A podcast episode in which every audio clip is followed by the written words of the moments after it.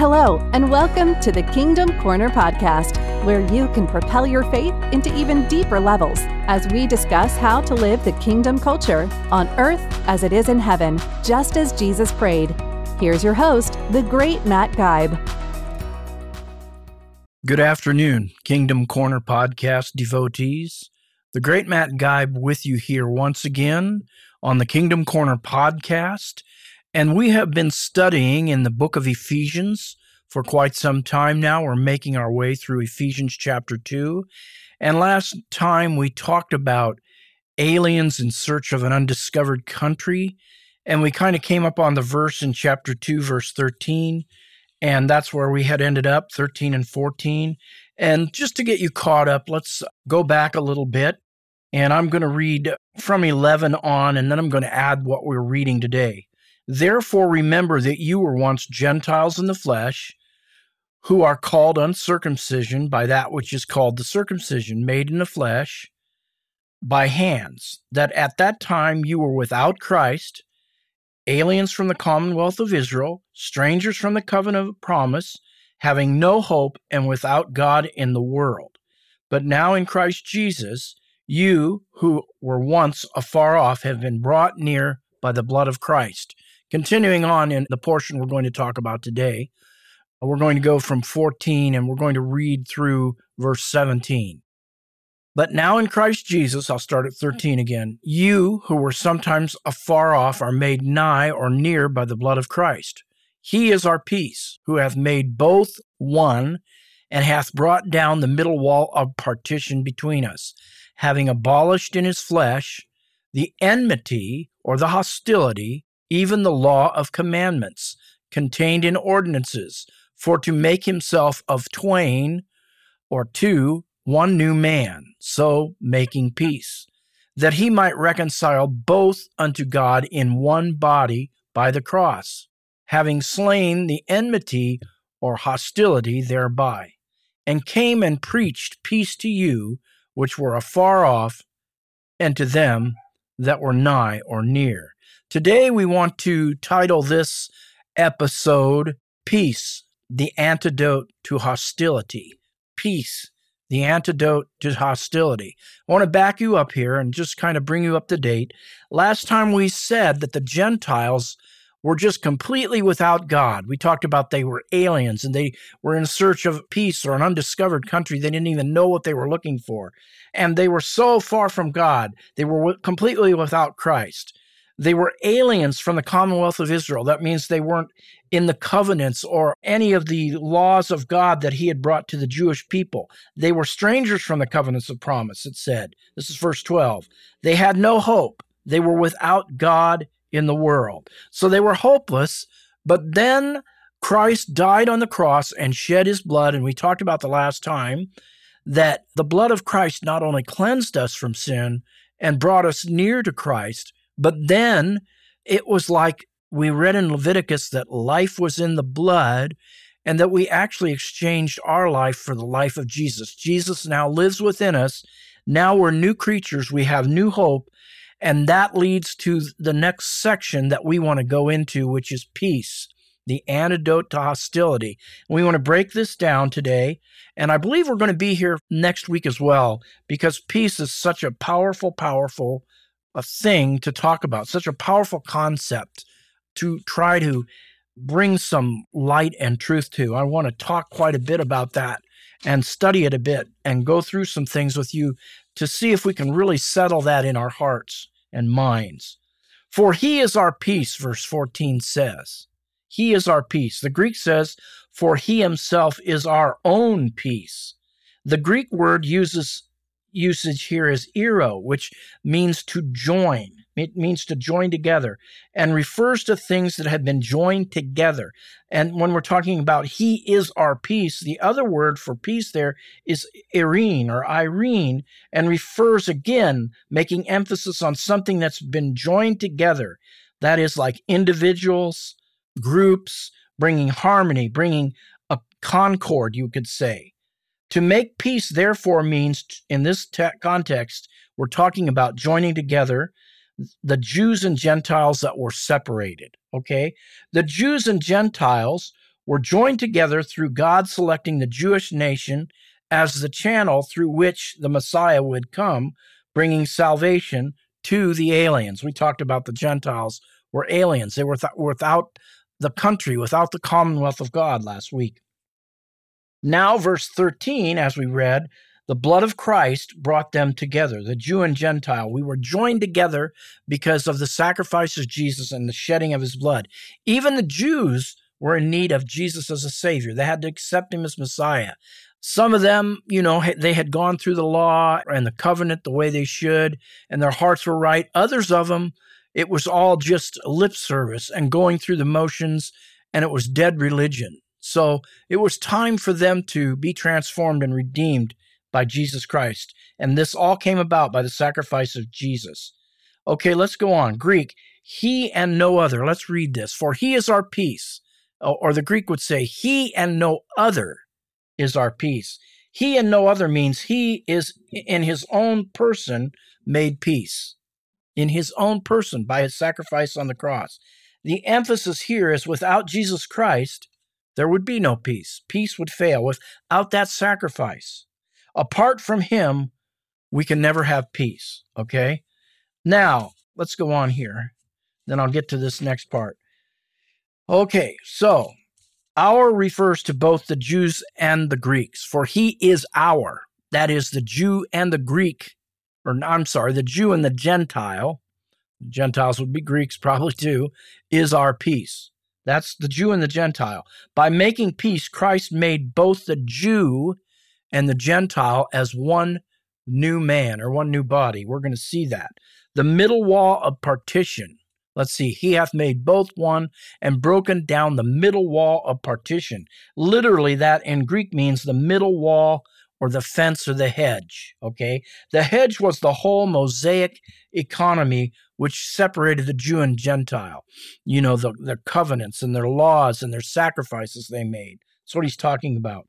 And then verse fifteen, having abolished in his flesh the enmity, or some translations say hostility, even the law of commandments contained in ordinances. Uh, he's abolished in the flesh. Abolished there means to render inoperative. Katerego, katerego, to render inoperative. He has rendered inoperative in his flesh the hostility, the hostility that was contained in the law or the ordinances. There was a hostility about it. There was an enmity that separated, the, especially the Gentile from God, because they weren't in the commonwealth of Israel, but even the Jew, because they couldn't keep all those laws, no matter how devout and sincere they were. There was an enmity there. There was a, a clash there. You know, they couldn't do it. And so there was enmity. There was hostility because of that. By his death on the cross, Jesus abolished or made inoperative, rendered inoperative, the law. He, Jesus, took away that dividing wall between the Jew and the Gentiles, what we're referring to, that separated Jews and Gentiles. He also took away the hostile feeling and thoughts and, you know, between these two groups. So we're talking about the ceremonial Mosaic law that was rendered inoperative, and then it was broken down, and these two groups, Jews and Gentiles, in Christ were made one. Let's go on. I, I have a statement here, and I want to talk about this a little bit today. I think it's so relevant for where we're at today in our society. The strength of any hostility, enmity being hostility, is the demand. Let me say that again. The strength of any hostility is the demand. See, there's a demand upon us. There was a demand upon us in the law. You know, we were demanded or commanded to keep all six hundred thirty laws, and that's impossible. There was hostility there because we couldn't do that. There was friction there, you know. There was a battle there. The strength of any hostility is the demand. The law was the commandments that operated by ordinances or dogma or statutes or decree, all right? And let's see what happened here. Let's see what happened. I said that peace was the antidote to hostility. Let's go on. And we're we're going to unfold some beautiful things here. Let's read on. For he is our peace, who has made both, that is Jew and Gentile, one, and has broken down the middle wall of partition between us. Verse fifteen, having abolished or rendered inoperative in his flesh the hostility, even the law of the commandments, see, they couldn't be kept, it's impossible to keep them, contained in ordinances, for to make in himself of twain, or of two, they're talking about the two groups, Jews and Gentiles, one new man, and by doing so he made peace, so making peace. Let's look at that a little bit. Enmity, we're not just talking about, we're talking about enmity that was really between the Jews and the Greeks. The strength of any hostility is the demand. See, there was a friction there. There was a demand. We could call, and I want to get right into this. I'm not a politician. I'm not going to start talking about politics here. But when we want to talk about racism, this was real racism between the Jews and the Gentiles. We talked about last week that the Jews, you know, thought disparagingly of the Gentiles. They had nothing to do with them. They thought they were terrible. I mean, even the Jews and the Samaritans, you know, is a good example. If you're watching the show that they have out, it brings it quite well, The Chosen, about how the disciples, they didn't want to really have, Jesus wanted to go to Samaria, and they didn't really want to go because they they had hated as a culture the Samaritans, which were Gentiles, and the Samaritans hated the Jews. There was real enmity. There was real hostility between the two. The one group, the Jews, thought they were better than the Samaritans or the Gentiles, right?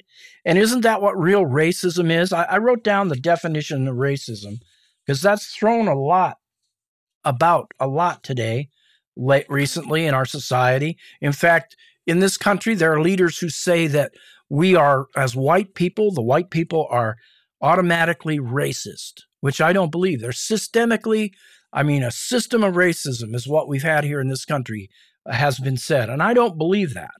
There might be some misunderstanding. We don't understand each other's culture, but that doesn't automatically make a man or a woman racist. Let me read this definition. Racism, prejudice, discrimination, antagonism directed against a person or people on the basis of their membership in a particular racial or ethnic group, and also directed in such a way that you try to get one-up yourself on that group, that you're better than that group, that you deserve more.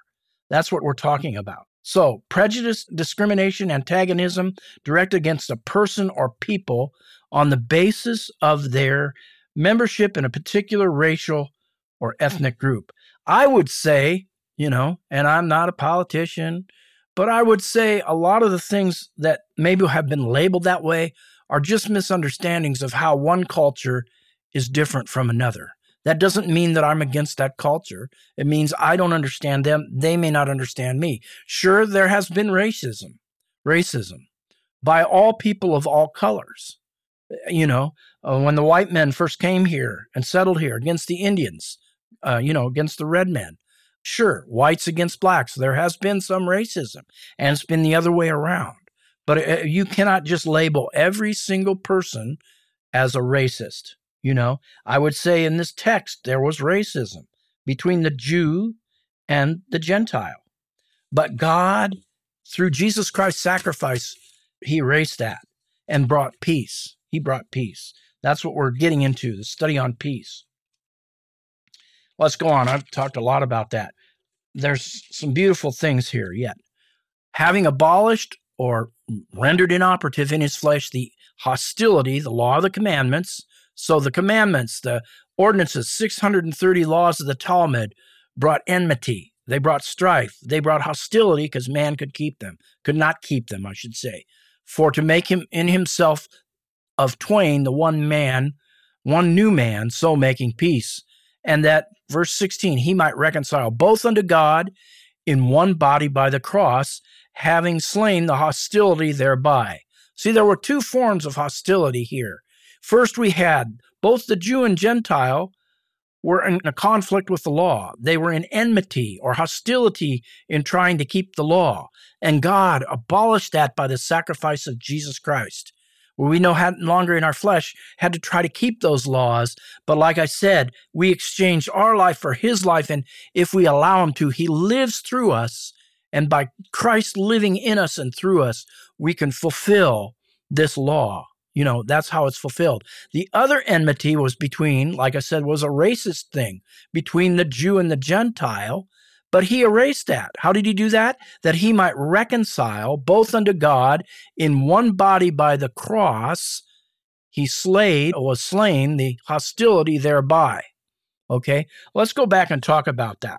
He created in himself, the Greek says, one new man from the twain or from the two. And no longer two different groups of people, no longer two bodies of people, but one new man. Okay, in view here is not just the making of the two bodies, Jews and Gentiles, into a, one new group, but a whole completely different looking new group, new man, as it were, completely new, altogether new, no longer elements of Jews and Greeks, though I guess in the natural we still keep some of that, but a Christian man, a Christian body, something completely new. Kataizo, the Greek word, means to create, not just make. Bring something in and create it new.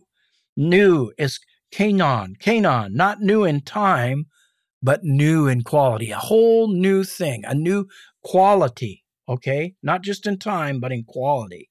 Man, anthropos, not male, but a generic term that mean that so it would be neither male or female, no gender. But we're talking about the body of Christ. A whole new man was made. It's talking about that he might reconcile them both to God. There's something deeper and more beautiful here is in view than just the Jews and Gentiles coming together as one. This being made one or entirely new speaks of full restoration to God. We're talking about the way man was before there were even any covenants, any Jewish laws or commandments in the Old Testament when man was first created, Adam in the garden and having fellowship with God. We're talking about being rest, restored to that state that had been lost, to reconcile, apo, apo katalasso. I've preached on that before, apo katalasso. It's talking about going, the first part, apo, back, going back into the time of the garden, we could say, katalasso, to reconcile. Those that were at variance. Full salvation means those sinners are brought into a fully and yielded position before God. It's talking about that state of full restoration and freshness of the new creation like Adam was in the garden, okay? Just him and God walking and conversing. That's what we're talking about. Enmity or hostility here between the sinner and God was abolished, okay? Purpose. What was the purpose? To make one new body, one completely different body than before. Jews and Gentiles were reconciled to God, to each other, but they were also reconciled to God. Let's, let's talk a little bit about this a little further, about this oneness. Second Corinthians ten sixteen says, "We being many are one bread and one body, for we are all partakers of the one bread." It's talking about communion. Ephesians four, four through seven. There is one body, one spirit, even you are called in one hope of your calling. One, one body, one spirit. Colossians three fifteen. Let the peace of God rule in your hearts, to which ye are called in one body, and be thankful. Okay, let's go back and pick something else up here. We were talking about two types of hostility or enmity. The hostility between the Jews and the Gentile, and the hostility we mentioned between both groups and God. And both of them were abolished by the work of the cross, by the shed blood of Jesus that brought us near again.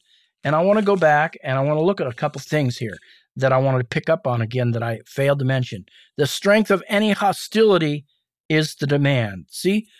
There was a demand. When there's racism, there's a demand. The one group thinks they're better than the other and that we're worth more than you and we deserve more than you. That's a demand. That brings about hostility. That brings about friction. That brings about hatred.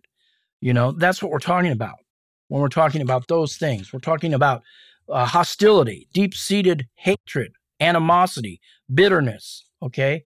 But Jesus' blood on the cross, he made one new man and wiped that out. Let's look for a second here at a couple things, and then we're going to finish up with the last verse. We're talking about this racism. It's, I think it's really important to address this that this was done away with, and it's done away with today. There's no need for it because we have the love of God. We have the love of Christ. Let's look first. We're going to look first at First Corinthians when we're talking about what the opposite of that might be, you know, of having uh, hostility, enmity makes demand on people, just like the law made a demand. But let's read this, First Corinthians thirteen. Though I speak with the tongues of men and of angels, I'm at verse one, but have not love, I've become as a sounding brass or clanging cymbal. Though I have the gift of prophecy and understand all mysteries and all knowledge, and though I have all faith so that I could remove mountains, but have not love, I am nothing.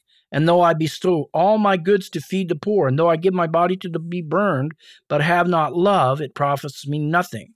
Now, I want to really get into this part. Love suffers long and is kind.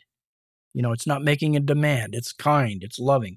Love does not envy. In other words, I'm not envious of what you have over me. I accept you as you are. It's not provoked. It thinks no evil. Think of the opposite, which, uh, you know, bitterness and evil, hostility. Does not rejoice in iniquity, but rejoices in the truth, bears all things, believes all things, hopes all things, endures all things. Does not behave rudely, does not seek its own. We said that hostility makes a demand, but love, pure love from a heart that is in love with Jesus, of a man or woman, does not make demand on others. It just naturally loves people, right? And let's look at how Jesus was. One more verse, and then we're gonna we're gonna go back to our text, and we're going to finish out today. And this is an example of Jesus in Philippians two, verses one through, I think, about eight. Philippians two, one to eight. Therefore, if there's any consolation in Christ, if any comfort of love, if any fellowship of the Spirit, if any affection and mercy, fulfill my joy by being like-minded. See, there's a consolation in Christ. He's loving. He has a fellowship with God in the Spirit. He has affection and mercy. And Paul's saying, you would make me uh, joyful by being like-minded as Christ, having that same love, being in one accord. Remember, we we're talking about the two groups being made one, of one mind, you know, no longer separated, no longer hostility and contention between the two. Let nothing be done, listen to this, through selfish ambition or conceit. We could say, let nothing be done through the demand of hostility. But in lowliness of mind, let each esteem others better than himself. Let each of you look out not for his own interests. See, hostility demands that my needs be met. My rights have been wronged, and you better take care of it. But this is the way Jesus said to do.